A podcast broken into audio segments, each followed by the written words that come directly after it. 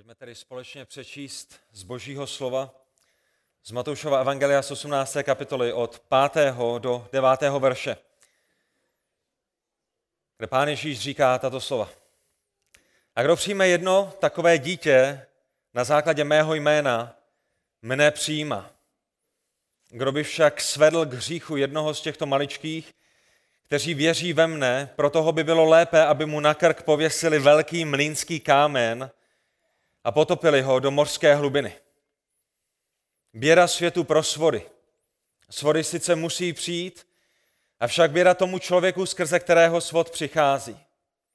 Jestliže tě tvá ruka nebo tvá noha svádí k hříchu, utní ji a odhoď. Lépe je pro tebe, abys vešel do života zmrzačený nebo chromý, než abys měl obě ruce nebo obě nohy a byl uvržen do věčného ohně.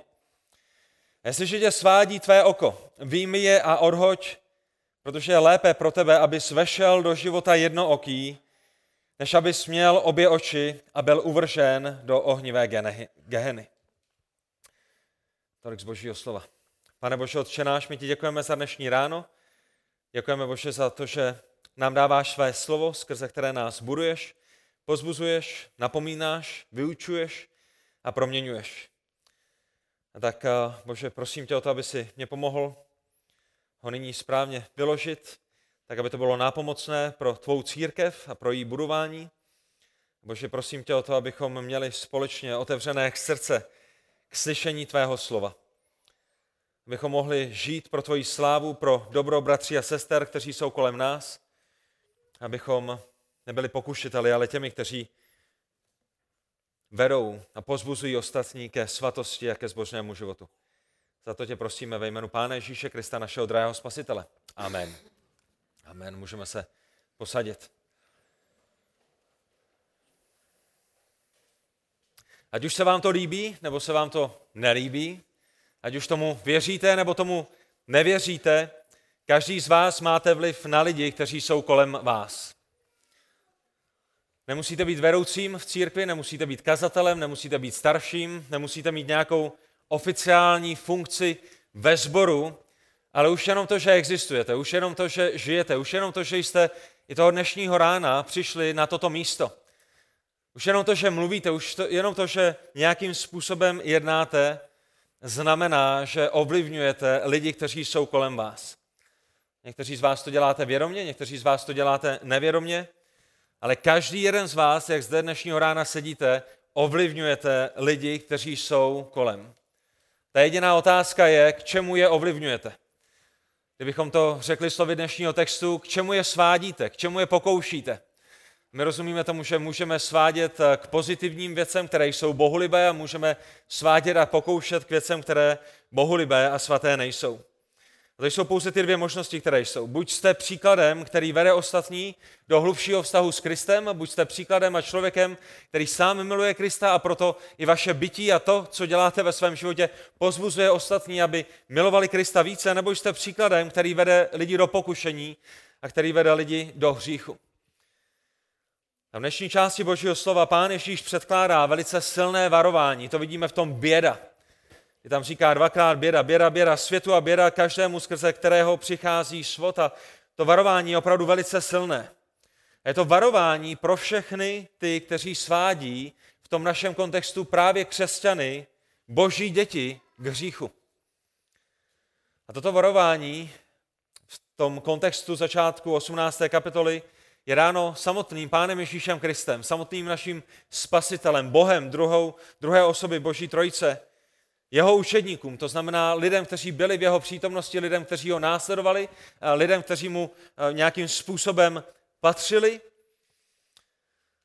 A toto varování o svodu je ráno jeho učedníkům, kteří se ten den, toho rána, toho dopoledne, dohadovali o tom, kdo je největší v božím království. Možná si vzpomenete, to je, o čem jsme mluvili před 14 dny před Velikonoci, kdy, kdy, kdy se dohadují a hádají a, a vyvyšují se jeden na druhého, kdo z nich je největším v božím království. A teď, když eh, zaspomínáme na to, co bylo na začátku té 18. kapitoly a, a přemýšlíme o tom jejich jednání, tak my si uvědomujeme, doufám, že tím svým jednáním hřešili, že?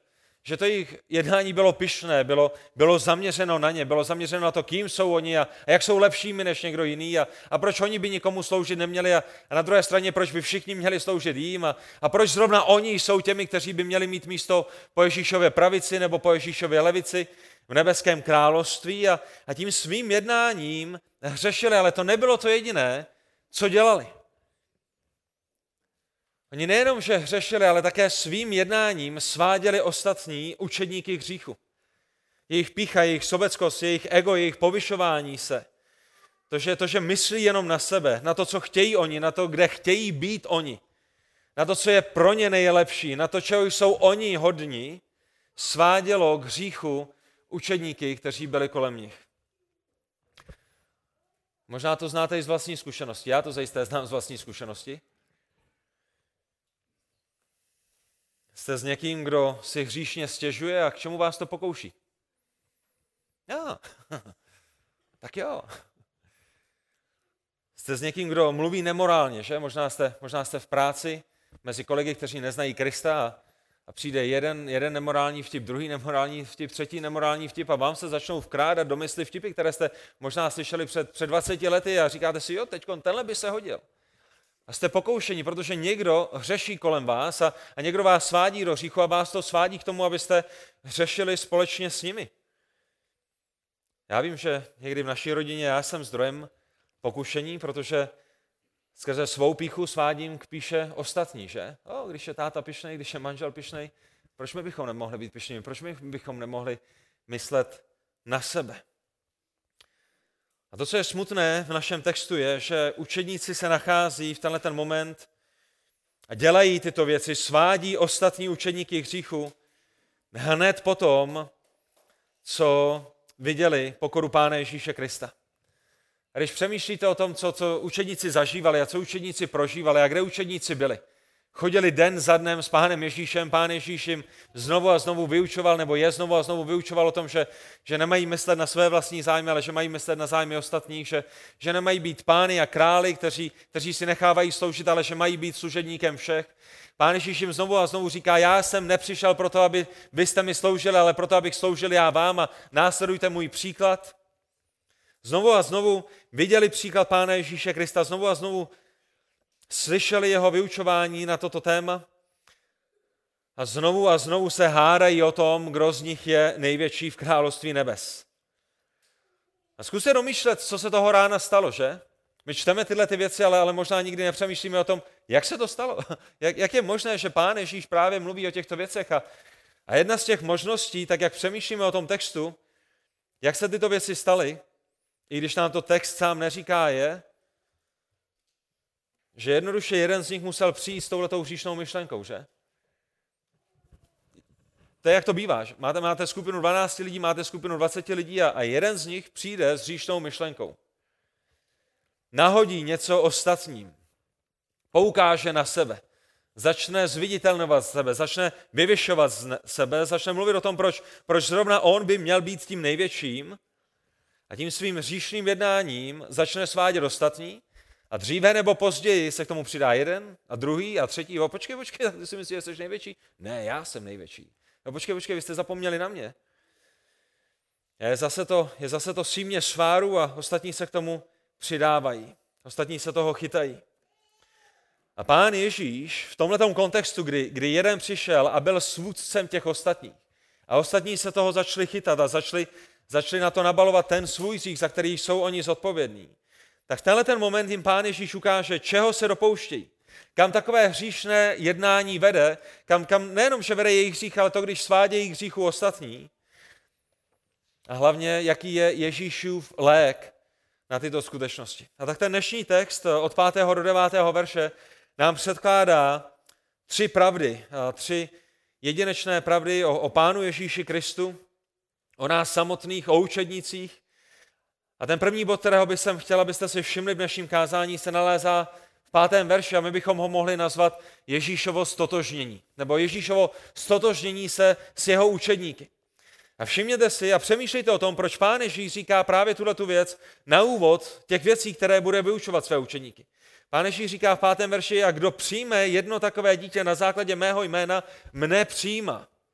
A pokud jste s námi nebyli před dvěmi týdny, pokud si nepamatujete, o čem bylo kázání před dvěmi týdny, tak tady je ten kontext, ve kterém se nacházíme. Na začátku 18. kapitoly a mějte otevřenou Bibli a dívejte se svým vlastním zrakem na ten text písma, na ty první čtyři verše 18. kapitoly, kde, kde si snad doufám vzpomenete na to, že učedníci přišli za Ježíšem právě s tou otázkou, kdo je v království nebeském největší. A co udělal pán Ježíš, pamatujete si? Předtím, než jim odpověděl, tak si k sobě někoho zavolal. Koho si k sobě zavolal? Zavolal si k sobě malé dítě, že? Možná, možná dítě velikosti Emily, možná dítě velikosti Kuby nebo Timoteje. Nějaké malé dítě, zavolal ho do prostředních a myslím, že to je Lukáš, který nám říká, že ho posadil na svůj klín a, a začal používat toto malé dítě jako, jako názornou lekci, jako příklad, na kterém chce učedníky naučit velice důležité lekce. A tak to dítě, které je uprostřed nich, na začátku 18. kapitoly i nyní je příkladem, je obrazem, je vizuální lekcí znovu zrozeného člověka. Že pán Ježíš říká, eh, kdo, kdo, kdo jedná, kdo se chová jako tohleto malé dítě, kdo, kdo přijme toto malé dítě, ale je to, je to v kontextu toho, že toto malé dítě poukazuje a odkazuje na někoho, kdo je znovu zrozený. To je zřejmé z těch prvních čtyřech veršů, je to zřejmé i z těch veršů, které jsou před námi dnešního rána. Je, je, je, je, to, je to úkaz, je to, je to příklad, je to obraz člověka, který se z boží milosti pokořil, který, který z boží milosti činil pokání a který, který se z boží milosti jako, jako malé dítě spoléhá se vším ve svém životě, se svojí záchranou, se svým odpuštěním na svého nebeského Otce. A Ježíš nadále používá tento příklad, nadále používá tuto ilustraci, když nyní v pátém verši říká, kdo přijme jedno takové dítě, ve smyslu, kdo, kdo přijme jednoho z mých učedníků, kdo přijme jednoho z nouzrozeného člověka, jednoho kdo, člověka, který přijme eh, křesťana, přijímá mne.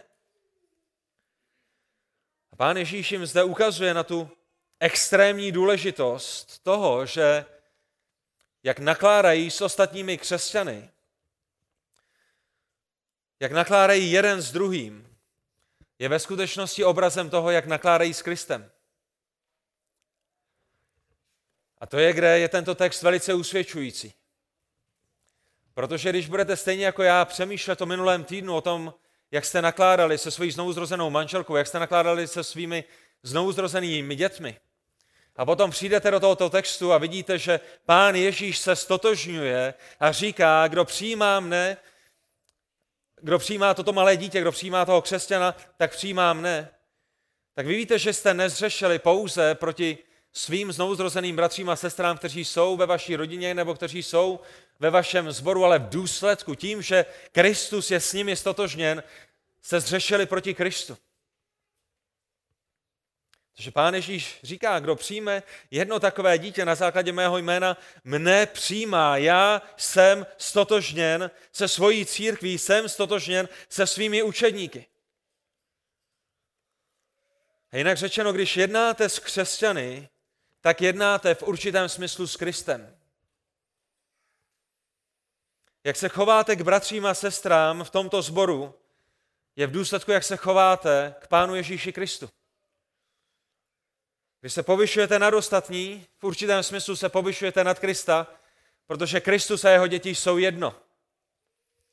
Když nesloužíte křesťanům kolem, potom nesloužíte Kristu, protože Kristus se stotožňuje se svým lidem. A na druhé straně, kdo, kdo přijímá ostatní křesťany, ať už jsou chudí nebo bohatí, ať už jsou vtipní nebo, nebo suší a nehumorní, přijímají Pána Ježíše.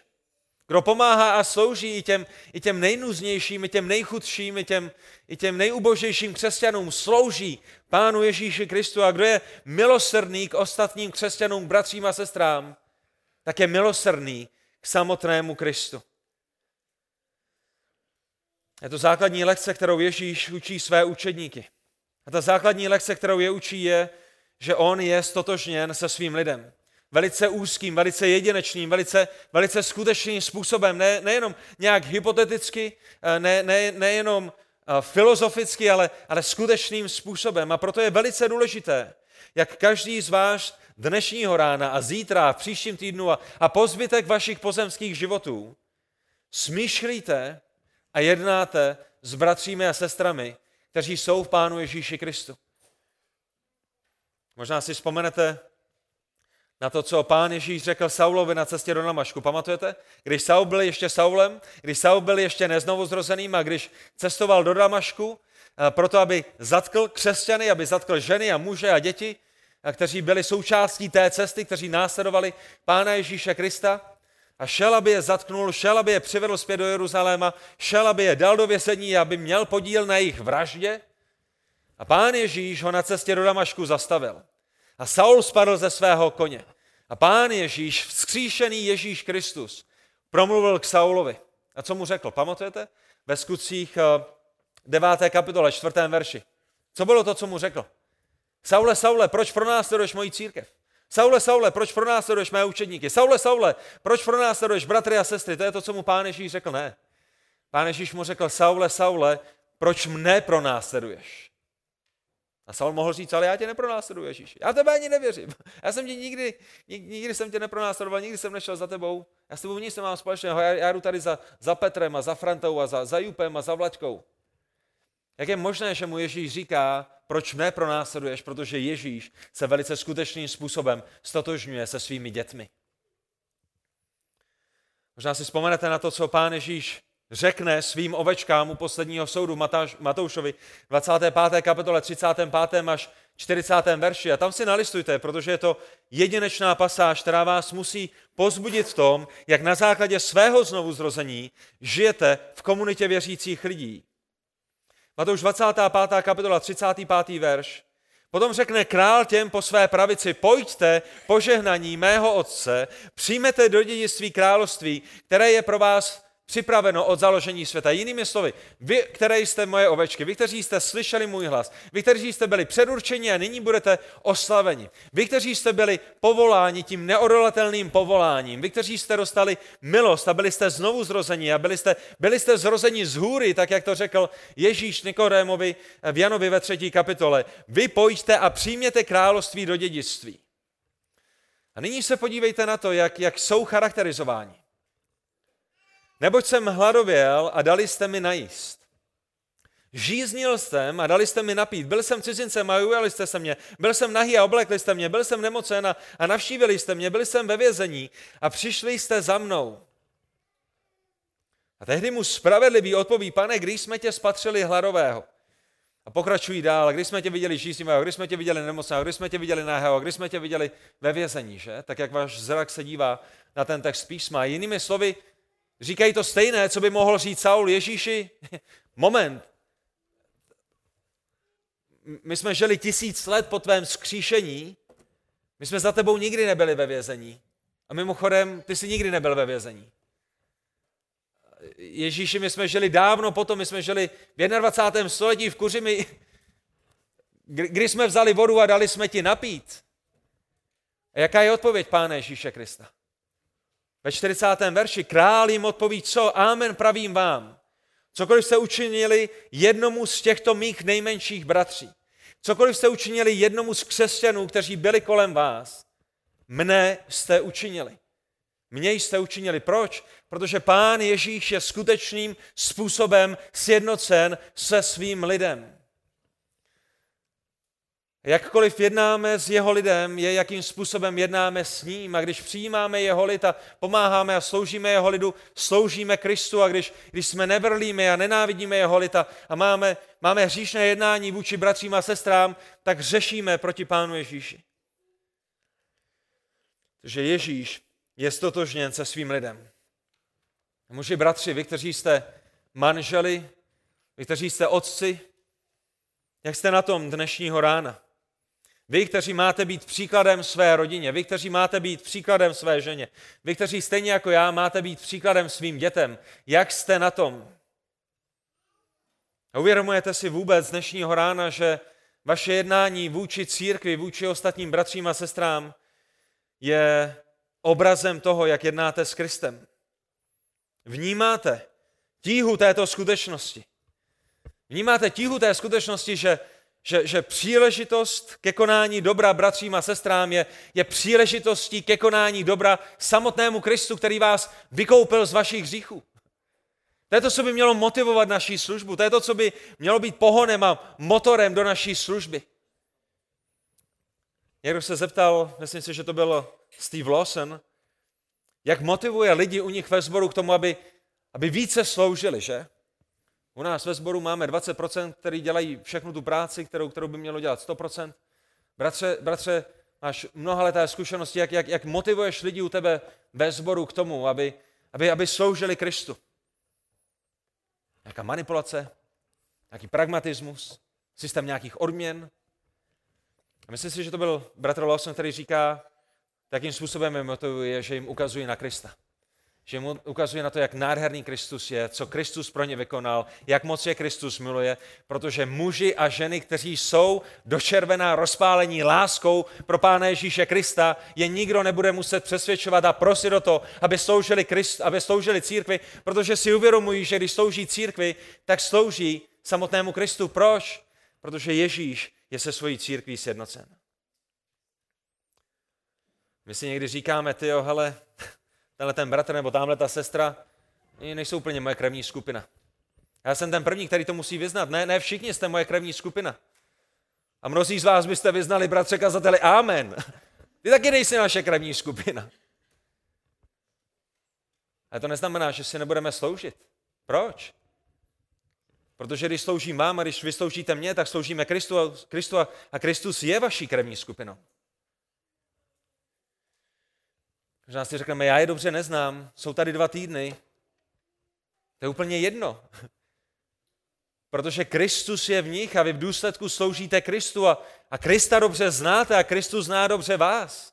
My nemáme žádnou výmluvu pro to, abychom se nemilovali a, a proto, abychom se nestimulovali ke svatému způsobu života, protože kdo přijímá jedno takové dítě na základě mého jména, mne přijímá, říká pán Ježíš. A ve světě těchto těch věcí dostává i Koloským třetí kapitola úplně nový rozměr, že? Už jste někdy šli uklízet zbor, nebo už jste někdy šli vařit na zborový oběd s tímto veršem v hlavě? Já ano. Koloským 3.23. Mně se dneska nechce jít uklízet zbor. Už je dneska hodně pozdě, zítra máme zborový oběd. Jo, už, už nebudeme vařit. Ale Koloským 3.23 nám říká, cokoliv děláte, dělíte z duše jako pánu a ne lidem. Já nejdu uklízet zbor, já nejdu vařit, já nejdu vytírat, já nejdu sloužit, já nejdu zpívat nebo, nebo kázat pro lidi. Proč? Protože tím, tím hlavním divákem, tím, tím hlavním, pro koho všechno ve svém životě dělám, je hospodin. To je to, co nám tenhle ten verš říká. Vaši službu neděláte pro lidi. Neočekávejte, že vám děti budou, že vám lidé budou děkovat, neočekávejte, že vám budou tleskat. Zalipte se hospodinu, tužte potom líbit se Bohu. Cokoliv děláte, dělejte z duše jako pánu a ne lidem, ale ale, ale, ale ve světle toho dnešního textu, to, co Ježíš předkládá svým učedníkům dnešní pasáži, je, že on tam skutečně je na té druhé straně. Ano, my, my cokoliv děláme, děláme z duše jako pánu, on je tím motivem a, a my v určitém smyslu nebereme ohled na ty lidi, kteří tam jsou a jestli nám děkují nebo nám neděkují, protože to děláme pro pána, ale, ale na druhé straně velice skutečným způsobem ty lidé reprezentují Krista a my sloužíme Kristu. Protože pán Ježíš říká, kdo přijme jedno takové dítě na základě mého jména, mne přijímá. A to je úvod do toho varování, s kterým nyní pán Ježíš přichází. A to je to, co vidíme za druhé v šestém verši. Druhý bod dnešního textu je Ježíšovo varování. Malé dítě je stále uprostřed učedníků. Učedníci vědí, že je názornou, názorným obrazem, ilustrací křesťanů, dalo by se říci. A pán Ježíš nyní říká, kdo by však svedl k hříchu jednoho z těchto maličkých, kteří věří ve mne, proto by bylo lépe, aby mu na krk pověsili velký mlínský kámen a potopili ho do mořské hlubiny. A tak to, co pán Ježíš dělá, to, co udělal v tom pátém verši a to, co nyní dělá v šestém verši, je, že, že vytváří kontrast, že? Na jedné straně pozbuzení pokorným. To bylo v pátém verši. Na jedné straně pozbuzení pokorným, kteří slouží a činí dobro dalším křesťanům, protože ve službě jiným sloužíte mně. Pokračujte v tom, je to dobré, tady je ta motivace, která je pro vás. Sloužíte mě, ale na druhé straně nyní v šestém verši přichází varování pišním. Těm, kteří chtějí být největšími, těm, kteří chtějí být království nebes nejdůležitějšími, těm, kteří by, by byli rádi, aby jim každou neděli vyrolovali červený, červený koberec a, a lidé tleskali a skromáždění utichlo a, a všichni si fotili, jak přichází do skromáždění a dávali to na Instagram nebo, nebo kam. Varování pro ty, kolem kterých se všechno musí točit. Varování pro ty, kteří musí o všem vědět jako první. Varování pro ty, kteří musí u všeho být. Varování učedníkům před dvěma tisíci lety, kteří se hádali o tom, kdo je největší v království nebes. A varování pro každého jednoho z vás, kteří jste učeníky Ježíše Krista v 21. století.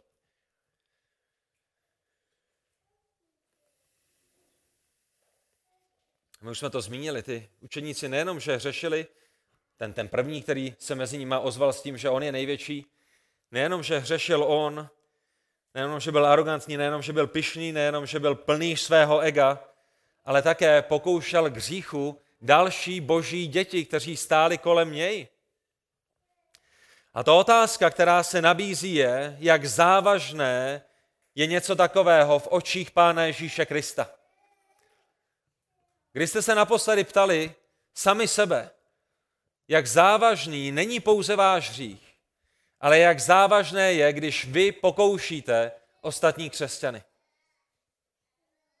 Když jste se naposledy zastavili a přemýšleli jste o tom, to jakým způsobem žijí svůj život, svádí ostatní buď ke svatosti, anebo k hříchu. A pokud tě svádím svým životem nebo částmi svého života k hříchu, jak závažné to je.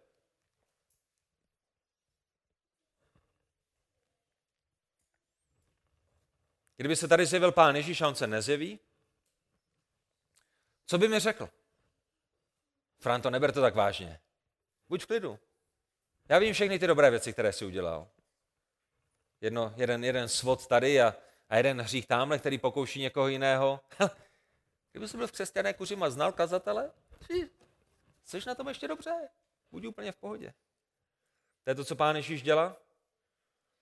Vytváří Pán Ježíš nějaké kategorie těch, kteří svádí málo a kteří svádí hodně, kteří svádí vědomě a kteří svádí nevědomě a, a, a tleská těm a, a plácá po ramenou těm, kteří, kteří jsou na tom lépe než ostatní. Ne, Pán Ježíš.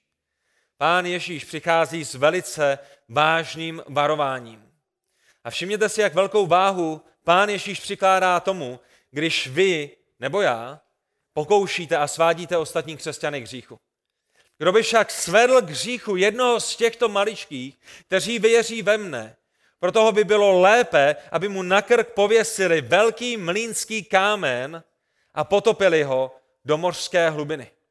Jinak řečeno, pokud někoho svým jednáním, pokud někoho svými slovy nebo skutky svádíte hříchu, Potom pán Ježíš říká, že by pro vás bylo lepší, abyste zemřeli velice nepříjemnou, velice těžkou, velice svízelnou, velice, velice, velice útrpnou smrtí, kterou je, že někdo přijde, sváže vám ruce, sváže vám nohy a ke krku vám připevní ohromný balvan, mlínský kámen, vyjede s vámi doprostřed oceánu, vyjede s vámi doprostřed středozemního moře a potom nejprve schodí ten kámen a potom schodí vás.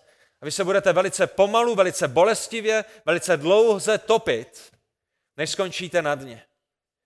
A pán Ježíš říká, svádět hříchu je tak závažné, že tato brutální, tragická, svízelná smrt, pře které se snažíte nadechnout, ale, ale nemůžete, by pro vás byla lepší. Kdyby to bylo možné, než abyste se ocitli před svatým Bohem a vydávali počet z toho, že jste sváděli k hříchu ostatní křesťany. To, co pán Ježíš říká, je, kdyby to šlo a mohli vás jenom zabít a kdyby to šlo, abyste skončili pouze na hlubině moře a tím pádem by pak pro vás už nebyl žádný boží soud, tato trýznivá smrt by pro vás byla lepší. A bylo by lepší pro vás, kdyby to šlo, abyste zůstali pouze na dně moře, než abyste byli souzeni Bohem Otcem kvůli tomu, že jste sváděli ostatní křesťany ke hříchu. To je, jak závažné to je.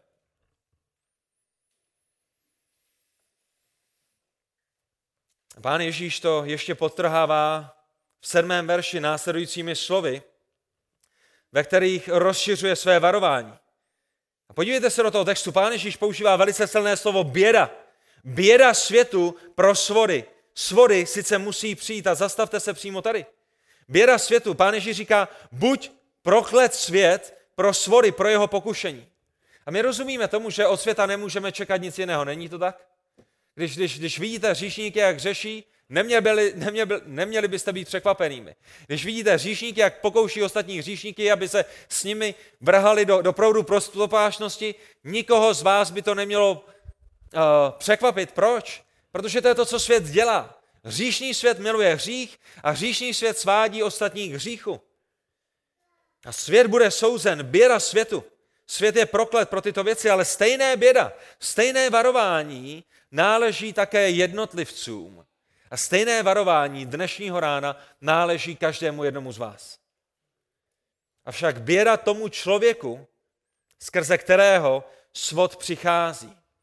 Běda takovému člověku, který svým životem, ať už úmyslně nebo neúmyslně, protože pán Ježíš to v tomto textu nespecifikuje, tak to musíme brát, že se to týká i, i úmyslného, i neúmyslného pokušení. Běda takovému člověku. Běda člověku, i křesťanovi, který odvádí lidi od Krista, běda člověkovi, který je, který je odvádí od poslušnosti Krista, který je odvádí od svatého způsobu života. Tento svět pokouší, to je přirozené. Televize, rádio, internet, časopisy, nemorálnosti, nevázanost, opilství, hýření, modloslužba, vyvešování sebe, to je, to, je, to je přirozené. Co ale přirozené není, je, když křesťan svádí ke hříchu křesťana. A muži, bratři a sestry a, a děti, protože vás se to týká také, ne, ne, nepřemýšlejte o svorech tohoto světa. To, to, to není, k čemu Pán Ježíš chce namířit vaší mysl. Ale raději přemýšlejte o tom, kde, kde možná i vy a vaše jednání a vaše slova jsou svorem pro ostatní. Je strašně jednoduché utíkat do světa. O, ano, tady to a tamhle to, to jsou pokušení. A je strašně jednoduché tyhle ty věci odsoudit a říct si pozor, pozor, pozor. Ale je daleko těžší se potom otočit sám sobě a prosit Pána Boha, Bože, zkoumej mé srdce. Ukaž mi, kde, kde možná já jsem svodem a pokušením pro ostatní. A opět, muži, bratři, jak vypadá váš život? Jaký je charakter vašeho života? Co je charakteristikou vašeho života? Vedete, vedete ostatní bratry a ostatní sestry spíše k, k pokušení a hříchu? A nebo ke svatosti a poslušnosti a následování Pána Ježíše Krista? Pomáháte jim k tomu, k tomu, aby byli chladnějšími a chladnějšími, i když možná nic neřeknete, ale jenom svým příkladem. A nebo jim pomáháte k tomu, aby byli ještě více rozpálení do červena. Milovali Krista, následovali Krista a žili pro Kristovu slávu. Stimulujete ostatní ke svatosti k vřelejšímu vztahu s Pánem Ježíšem, k hlubšímu poznání Pána Boha, k věrnějšímu, zapálenějšímu následování Krista, k vytrvalejšímu budování církve, k jednotě a pokoji uprostřed společenství nebo, nebo k něčemu jinému. Kam vedou vaše kroky, které budou ostatní následovat? A v jednom novozákonním komentáři jeden autor dal výborný příklad, který si myslím, je dobré zmínit. A on tam uváděl příklad, a já nevím, jestli ten příklad je skutečný nebo, nebo se nikdy nestal, ale, ale je velice zajímavý a, a vy určitě si ho vemete k srdci, ale v tom příkladu byl vykreslen otec, který byl dlouhá, dlouhá, dlouhá léta těžkým alkoholikem. A častokrát večer se vykrádal ze svého domu, kde, kde nechal manželku, kde nechal své děti a, a šel do nejbližší hospody proto, aby se opět opil.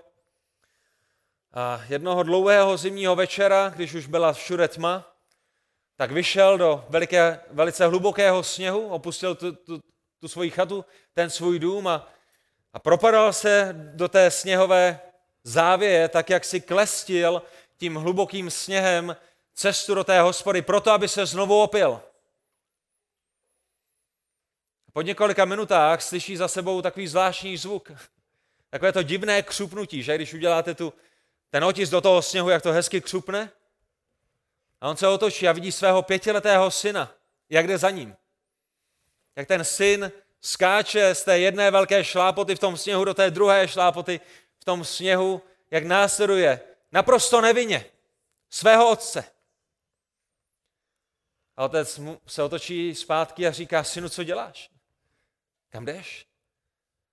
A ten syn ve své naprosté nevinnosti říká, tati, já chci být tam, kde jsi ty. Já tě chci následovat, já chci být s tebou. Bylo řečeno, že to byla poslední noc, kdy se tento muž dotkl alkoholu, protože si uvědomil, že svým příkladem, už jenom svým příkladem, nemusel nic říkat, už jenom svým příkladem ovlivňuje ostatní. A uvědomil si, že jeho skrytý hřích ovlivňuje jeho pětiletého syna.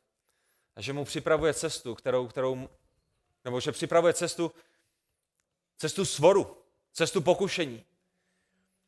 A nechtěl v tom pokračovat.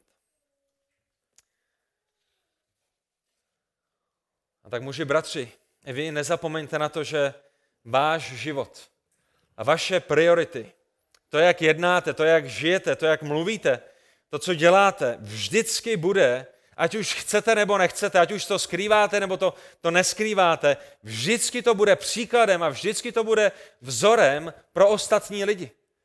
Uvědomuje se, uvědomujete si tu, tu tíhu toho textu, toho božího slova, který je dnes před vámi. Uvědomujete si tu tíhu toho, co pán Ježíš říká, když říká, že pro ty, kteří svádějí ostatní křesťany k hříchu, by bylo lepší, kdyby skončili utopení na dně moře s mlínským kavenem přivázaným k jejich krku.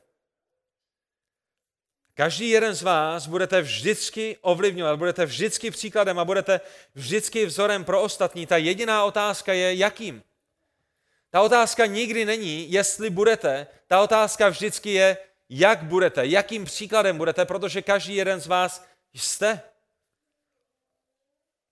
Jste z boží milosti příkladem hodným následování. Nebo jste příkladem, který pokouší k nemoudrému a nezapálenému životu pro Krista. Možná je dobré v tento moment zmínit a zamyslet se společně nad tím, jakým způsobem můžeme ostatní pokoušet k tomu, abychom věděli, čemu se vyvarovat. Tak já mám několik příkladů, ale vy, když se zamyslíte nad tímhle textem a, a budete zkoumat svůj život a budete přemýšlet o těchto věcech, tak já jsem přesvědčen o tom, že Pán Bůh vám ukáže daleko, daleko, daleko více věcí, na které přijdete sami a které já vám ani nemusím říkat, ale chtěl bych vám pomoci v tom aplikovat tento text do, do vašeho života. Možná, možná něco z toho bude nápomocné. Já to zmínil jiný autor, my jako křesťané můžeme ostatní křesťany pokoušet přímo, že? Jaké by bylo přímé pokušení? Když přijete, chcete něco nemorálního a, a sdílíte něco nemorálního s někým kolem vás, tak, tak, tak je přímo pokoušíte, že? Říkáte si, jo, tohle to ještě není zahranou, tohle to je ještě dobré, tenhle ten film, tenhle ten časopis, je to ještě v pohodě, aby jsme šli na tohle do kina. Jsme přímým pokušením. Dalším příkladem by bylo svádění k mluvení o věcech, které nebudují. List Efeským, 4. kapitola, 29. verše, já pro vás budu mít různé texty z písma, tak si je možná chcete aspoň poznamenat, ale Efeským 4.29.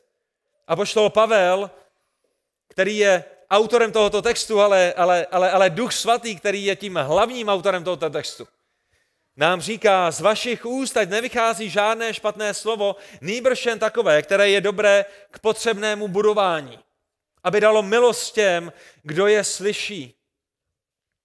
A my můžeme přímo pokoušet, bratry a sestry a děti, tohle to se týká vás, vy můžete přímo pokoušet vašeho bráchu nebo vaší ségru v Pánu Ježíši Kristu, muži, Ženy, vy můžete pokoušet svoji manželku nebo svého manžela tímto přímým způsobem, když nemluvíte o věcech, které, když mluvíte o věcech raději, které, které nebudují. Když, když hřešíte a jdete proti příkazu Božího slova, že z našich úst to jediné, co má vycházet, jsou věci, které jsou dobré a které jsou potřebné k budování. Dalším přímým pokušením by bylo svádění k pomluvám nebo svádění ke spekulacím. Boží slovo nám říká ve Filickým 4. kapitole 8. verši konečně, bratři, přemýšlejte o všem tom, co je pravdivé, ušlechtilé, spravedlivé, čisté, milé, co má dobrou pověst. A tak v momentě, kdy přijdu za bratrem a sestrou a začnu zmiňovat nějaké věci, jejich, jejich skutečnost neznám, jejich kontext neznám, kde, kde, kde, kde jsou to věci, do kterých mi nic není a, a mým motivem není věci pořešit, ale raději o nich poklábosit, a začnu nadhazovat spekulace a začnu být možná na hraně pomluv, potom jsem přímým pokušitelem a, a jdu proti božímu slovu, které mi říká, že mám přemýšlet o všem tom, co je pravdivé. A, a pokud nevím, jaká je pravda a neznám obě stránky toho příběhu a, a nebyl jsem u toho, potom je možná to nejlepší, co s tím můžu udělat, je o tom nemluvit. Protože já chci přemýšlet o tom, co je pravdivé. Mladí muži, vy, kteří jste nebo budete zainteresováni do nějaké líbezné sestry v Pánu Ježíši Kristu, vy můžete být přímým pokušením ve vašich námluvách, ve vašich chození, jakkoliv to chcete nazvat, tím, že místo toho, abyste tu sestru vedli ke svatosti, místo toho, abyste jí domů večer vrátili otcovi svatější a čistější, než když jste si ji od otce půjčili, tak ji budete svádět tomu, hele, tohle to je ještě v pohodě a tamhle to je ještě v pohodě a, a tady ještě trošičku a tamhle ještě trošičku a, a tady ještě nejsme za hranou, tady ještě nejsme v intimnosti. A můžete být přímým svůdcem toho, že, že ta dcera boží, dcera našeho svatého Boha, která má být předána jejímu budoucímu manželovi v den sňatku jako ta čistá, neposkvrněná žena, bude vaším při, přičiněním a díky vašemu pokušení okousaná, oslintaná, osahaná, špinavá, protože vy jste byli zdrojem pokušení. Na první list Timoteův, pátá kapitola, druhý verš, mluví o tom, jak Timotej má nakládat se sestrami ve schromáždění, jak má napomínat starší muže a mladší muže, jak má napomínat starší ženy a mladší ženy. Ale všimněte si, že když přijde na ty mladší ženy, a poštol Pavel mu říká, že mladší ženy má napomínat ve vší čistotě, má k ním promlouvat ve vší čistotě jako k sestrám. A to je dobrý, dobrý princip pro váš křesťanský život. Když jste s ostatními sestrami Pánu Ježíši Kristu a jste s nimi ve vztahu, namlouváte je, chodíte s nimi, jakkoliv to chcete zmínit, jakkoliv to chcete popsat, chovejte se k ní jako ke své sestře k pán, v Pánu Ježíši Kristu. Protože jsou některé věci, které byste se svojí pokrevní sestrou neudělali, že? Držet se s ní za ruku, eh! dát jí pusu na tvář, na to jí dát pusu někam prostě na čelo. Eh! V životě ne, obejmu kolem ramena, nikdy. A to je přesně, co říká poštol Pavel. Pavel říká Timoteovi, když přijde na tvé sestry v Kristu, chovej se k ním jako k sestrám, jako by si se choval ke své pozemské sestře. Proč? protože to potom nedá žádný průchod nemorálnostem a nečistotě a nedá to žádný průchod pokušení. Pro mě, pro vás, kteří jste otci, my můžeme přímo pokoušet naše děti k hněvu, že Efeským 6. kapitola 4. verš, vy otcové, Nedrážděte své děti k hněvu, ale vychovávejte je v pánově kázni a napomenutí a, a já a vy pokoušíme naše děti k hněvu, například když jednoho z nich upřednostňujeme.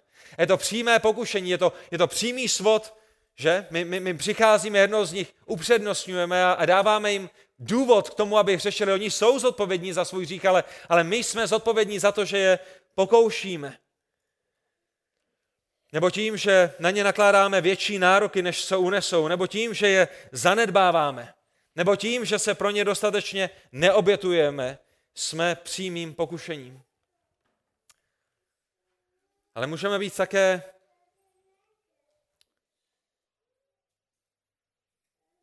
nepřímým pokušitelem. A to je tak, že, nebo to je tím způsobem, že budeme dávat hříšný příklad. Že ne, ne nutně budeme mluvit, ne nutně přineseme nějaký nevhodný materiál, ne nutně budeme dělat něco s tím druhým člověkem, ale to, jak jednáme, nálada, směřování našeho života. Věci, které jsou pro nás důležité a věci, které pro nás důležité nejsou, mohou a jsou a budou také tím nepřímým pokušením pro ostatní lidi. Co by bylo nějakou věcí, která přijde na vaší mysl, když přemýšlíte o tom, jak, jak, jak nepřímo můžete ovlivňovat ostatní lidi, ať už ke svatosti, anebo k hříchu.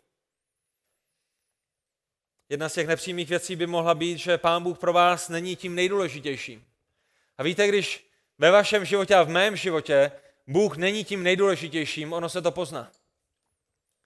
A když Bůh pro vás není tím nejdůležitějším, tak tím berete ostatní nepřímo k tomu, že jim vlastně mimochodem říkáte, ani pro tebe Bůh nemusí být tím nejdůležitějším.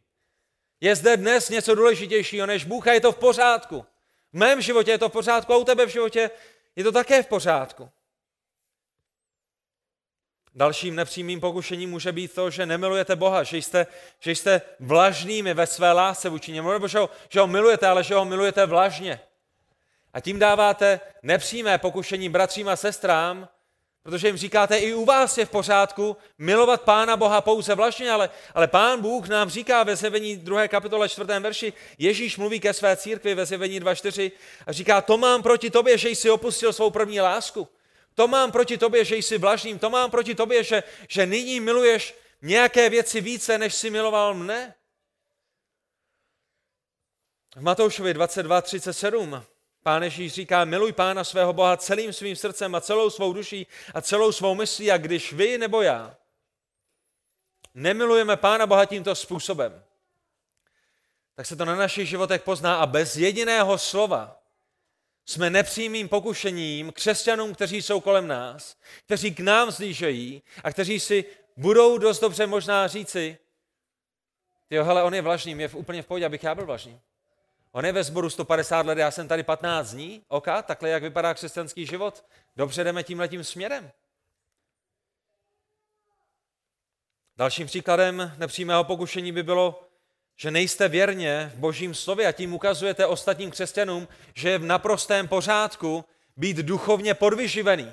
Že je v naprostém pořádku se cítit čímkoliv jiným než chlebem života, kterým je Pán Ježíš Kristus a jeho zapsané slovo. Můžete být nepřímým pokušením křesťanům, kteří jsou kolem vám, těm, těm nejmenším bratřím Pána Ježíše Krista, tím, že nesloužíte božímu lidu. A tím, když nesloužíte božímu lidu a jenom si necháváte sloužit, tak vlastně všem ostatním ukazujete, je naprosto v pořádku žít křesťanský život způsobem, že jsem konzumentem. Já jsem přišel a všichni ostatní slouží mě. Oni mi zaspívají, oni mi kážou, oni mi připraví kafe, oni mi udělají oběd. Já se nemusím přetrhnout, já můžu tím letím způsobem žít a potom všichni ty lidi, o kterých si ani neuvědomujete, že vás pozorují a že vás sledují, ať už vaše děti nebo, nebo ostatní lidi ve sboru si říkají, OK, Tohle je, jak žijeme křesťanský život dobře. Budeme jenom konzumenty. Budeme jenom očekávat, že všichni ostatní něco udělají pro nás, ale první list Petrův, čtvrtá kapitola, desátý verš nám říká, dary milosti. Podle toho, jak jej každý přijal, si služte navzájem. Pokud jste znovu zrození, pokud jste křesťaní, pokud jste dítě v boží rodině, potom máte ducha svatého a duch svatý vás obradoval nějakým duchovním darem a boží slovo Sám Bůh vám přikazuje, že těmi dary si máte sloužit navzájem.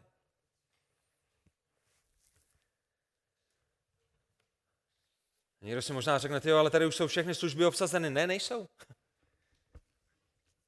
Starší ženy, vyučujte mladší ženy. Starší muži, učedníkujte mladší muže. Běžte do celého světa, čiňte mi učedníky, znamená, každý jeden z vás běžte do celého světa a, a evangelizujte. A je potřeba pomoci na mládeži, je potřeba pomoci na dětském klubu, je potřeba pomoci v kuchyni, je potřeba pomoci se zprávou fyzických věcí, které máme, je potřeba pomoci s biblickým poradenstvím, je potřeba pomoci s návštěvami. My jsme byli v domově důchodců včera tam je potřeba, aby, aby lidé přijeli a, a měli kontakt s těmi lidmi, kteří tam jsou a nemají nemají nikoho, kdo by je navštívil, protože nemají kontakt s rodinou a, a jsou samotnými a stárnou a, a, a ocení, když někdo přijede a bude s nimi sdílet evangelium a bude se s nimi modlit a, a bude s nimi číst Bibli a vy si možná říkáte, ale kdo jsem já, abych jel do domova důchodců a, a mluvil tam s někým starým, co mu řeknu? Nemusíte mu říkat vůbec nic, jenom otevřete Bibli, přečtěte s ním Bibli, pomodlete se za něj, zeptejte se jich, jak se mají a, a jděte zpátky domů. Vždycky a všude je prostor pro službu. Otázka je, k čemu svádíme, k čemu pokoušíme, k čemu, k čemu pozvuzujeme.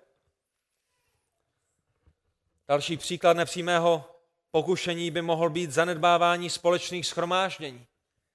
A tím ukazovat lidem kolem sebe, že společenství v církvi není až tak důležité, že? O, nikomu, nikomu nic neříkám, nikoho nic nevyučuji a nikomu neříkám, dneska musíš zůstat doma a nikomu neříkám, hele, jestli tě, jestli tě trošku bolí palec u nohy, no tak se radši pust online stream. Ale, ale svým jednáním, svým chováním ukazujete, co je důležité a co důležité není. Pokud zanedbáváte společné schromažďování, potom nepřímo pokoušíte ostatní bratry a sestry k hříchu, protože boží slovo nás Židům 10. kapitole 25. verši vybízí k tomu, nezanedbávejte svá společná schromažování, jak mají někteří ve zvyku, nejbrž pozbuzujme se a to tím více, čím více vidíte, že se ta, ten den přibližuje. Nejenom, že nemáte zanedbávat, ale, ale vy se máte pozbuzovat. Není to jenom o tom, že, že někam nechodíte a není to ani jenom o tom, že někam chodíte, ale že když už tam jste, když už jste přišli, že se také pozbuzujete a už jenom vaše přítomnost je pozbuzením, ale, ale když té přítomnosti přidáte nějaké pozbudivé slovo, bratře, sestro, jak se za tebe můžu modlit, s čím zápasíš, jak se vám daří duchovně, tak to pozbuzení bude ještě na steroidech, není to tak? A nejste vděčnými, když za vámi někdo v neděli přijde a řekne, jak se ti daří, bratře, jak se za tebe můžu modlit. Hele, před 14 tý, ne týdny, před 14 dny jsme se modlili tady za to, jak, jak Pán Bůh pracuje ve tvém životě v této oblasti. My můžeme být také nepřímým pokušením v tom, že se radostně nepodřizujeme našim vedoucím a tím ukazujeme lidem kolem nám nepřímo, velice nepřímo, bez jakéhokoliv možná slova, že je v pořádku se nepo, nepodřizovat vedoucím, které, které pán Bůh ustanovil. Židům 13. kapitola 17. verš. Poslouchejte své vůdce a buďte poddajní. Mějte měkký krk. Ne, nebuďte pišnými, nebuďte spurnými, proč? Proč máte poslouchat? Proč máte mít, mít měkký krk a být, být pokornými? Protože vaši vůdcové, vaši starší, vaši kazatelé, ti, kteří vás vedou, nad vámi bdí a bdí nad vašimi dušemi jako ti, kdo budou vydávat počet za vaše duše a za to, jak s nimi hospodařili. Ať to mohou dělat s radostí a ne se vzdycháním, neboť to by vám nebylo k dobrému. Když jste, když jste pišnými a když se nepodřizujete svému vedení, Potom vaše vedení vás musí vést s mnoha slzami, že? Proč jsou ty lidé tak pišnými? Proč jsou ty lidé tak zatvrzalými? Proč, proč, proč nedůvěřují Pánu Bohu? Proč nejdou tímto směrem? My se za ně modlíme, my, my za ně prosíme, my, my, my, my se snažíme sytit Božím slovem. A my nemusíme nikde nic říct, nemusíme nikde říct žádné špatné slovo proti někomu, ale možná naším jednáním a naším postojem nepřímo pokoušíme lidi k tomu, aby jednali stejně, nepodřizovali se.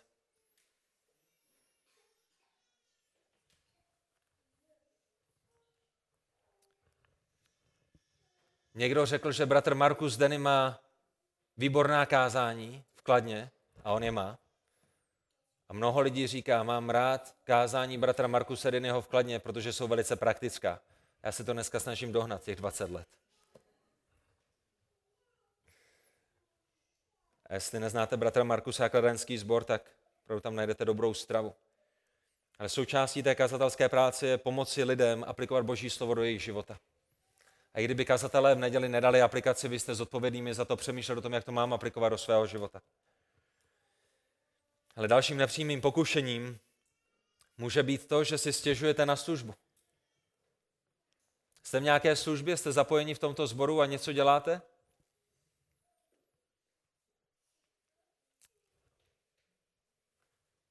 Ono nejde jenom o to něco dělat, ono jde také o to, jaký máte postoj srdce.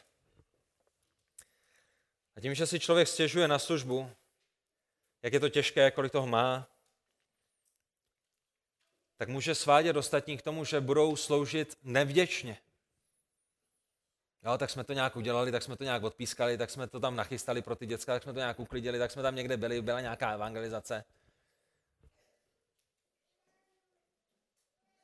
Koloským 3.23, my už jsme ten verš zmínili, nám říká, cokoliv děláte, dělejte z duše jako pánu a ne lidem. A tady je proč je to důležité. Tady je proč je to důležité. Protože máme odrážet boží charakter a máme odrážet toho, to, jakým pán Bůh je. A to, jakým pán Bůh je, je, že Bůh nikdy někoho nepokouší. Není to tak? Ten důvod, proč my nemáme pokoušet ostatní křesťany k hříchu, je, protože náš Bůh na základě Jakuba, první kapitoly 13. verše, je Bohem, který není pokoušen a který sám nikoho nepokouší. Ten, kdo někoho pokouší, je Satan, ne Bůh. A když my někoho pokoušíme, ať už vědomě nebo nevědomě, tak neodrážíme boží charakter, ale odrážíme satanův charakter a nevedeme lidi ke svatosti, ale vedeme lidi k hříšnosti a tak to být nemá. A to je proč boj s hříchem musíte brát smrtelně vážně.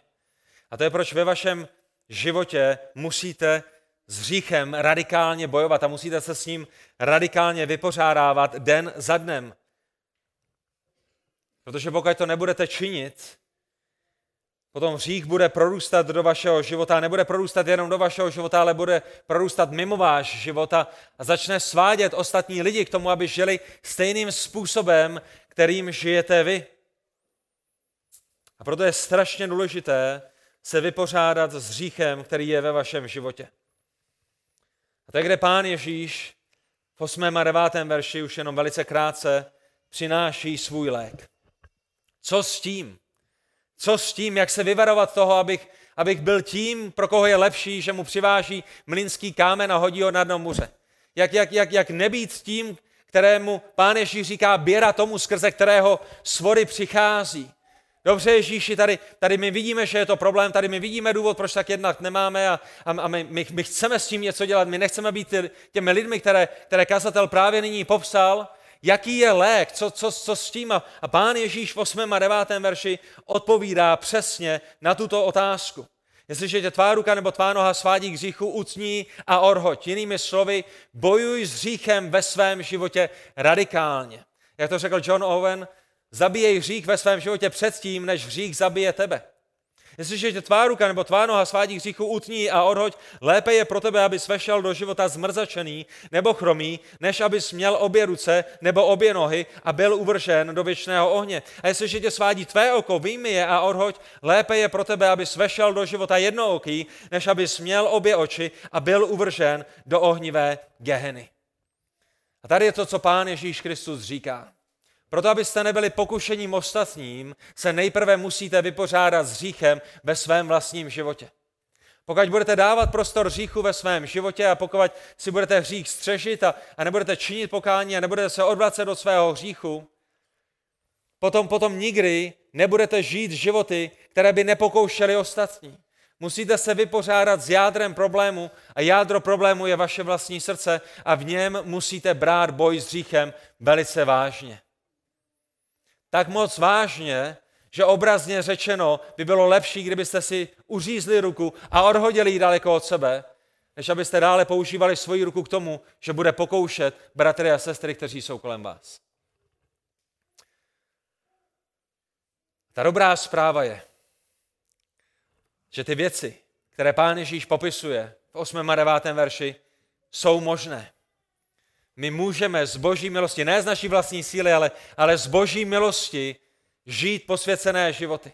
My z boží milosti, díky tomu, že Pán Ježíš nás vykoupil z našich hříchů, díky tomu, že Pán Ježíš zlomil pouta našich hříchů, díky tomu, že Ježíš nás převedl ze smrti do života, díky tomu, že zazářil světlem Evangelia do našeho života, díky tomu, že nám dal Ducha Svatého, Díky tomu, že to nejsem již já, ale Kristus, který žije ve mně, my můžeme díky Boží milosti a díky moci Pána Ježíše Krista, moci Ducha Svatého, na základě Evangelia, na základě našeho znovuzrození, den za dnem uřezávat, obrazně řečeno, naše ruce a naše nohy a, a vydloubávat obrazně naše oči a házet je daleko, proto abychom nebyli pokušením ostatním.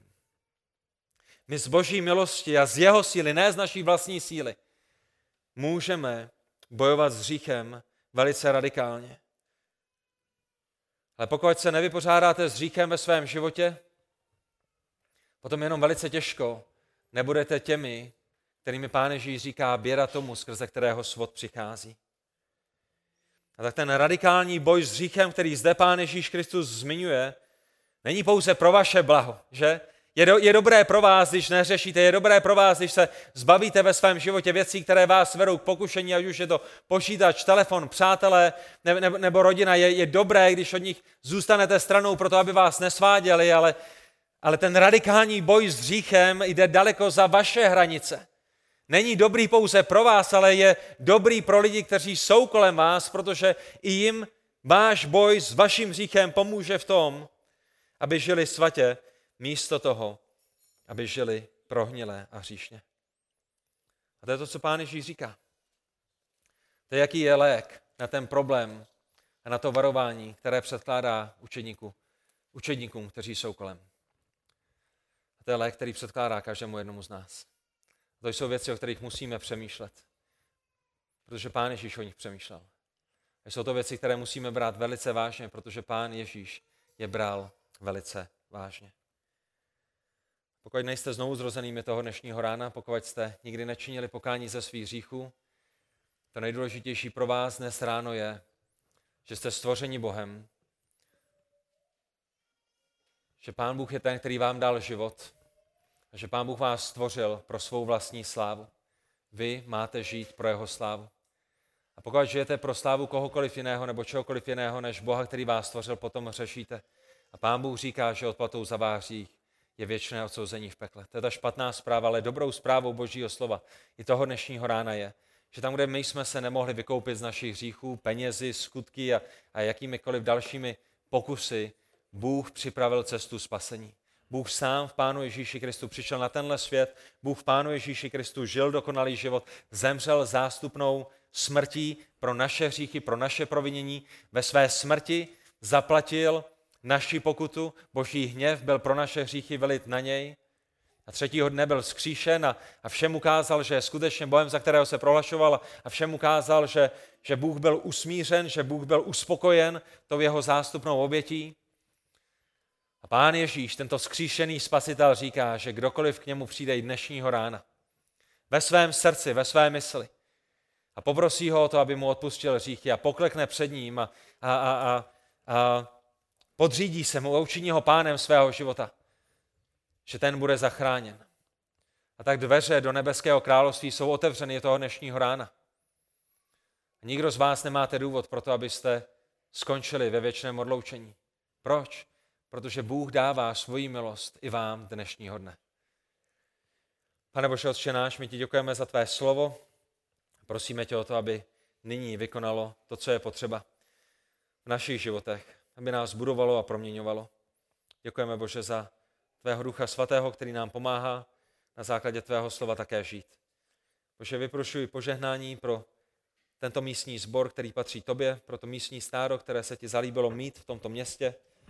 Bože, modlíme se za ostatní sbory, že to Kladno, Liberec, Jablonec, Praha, Ústí nad Labem, Lovosice a, další místa, kde máš, kde máš své věrné, kde máš svůj lid, který, který tě miluje, který tě následuje, který se ti snaží podřizovat. Prosíme tě, Bože, aby si pomáhal i jim, tak jako potřebujeme tvoji pomoc i my, v tom žít svaté a oddělené životy. Abychom, abychom tebe milovali, abychom tebe následovali, abychom naším životem, ať už přímo nebo nepřímo, pozbuzovali a, ať to tak můžeme říci, pokoušeli ostatní ke svatosti a ne ke hříchu. Za to tě prosíme pro tvoji slávu a pro naše dobro. Ve jménu Pána Ježíše Krista. Amen.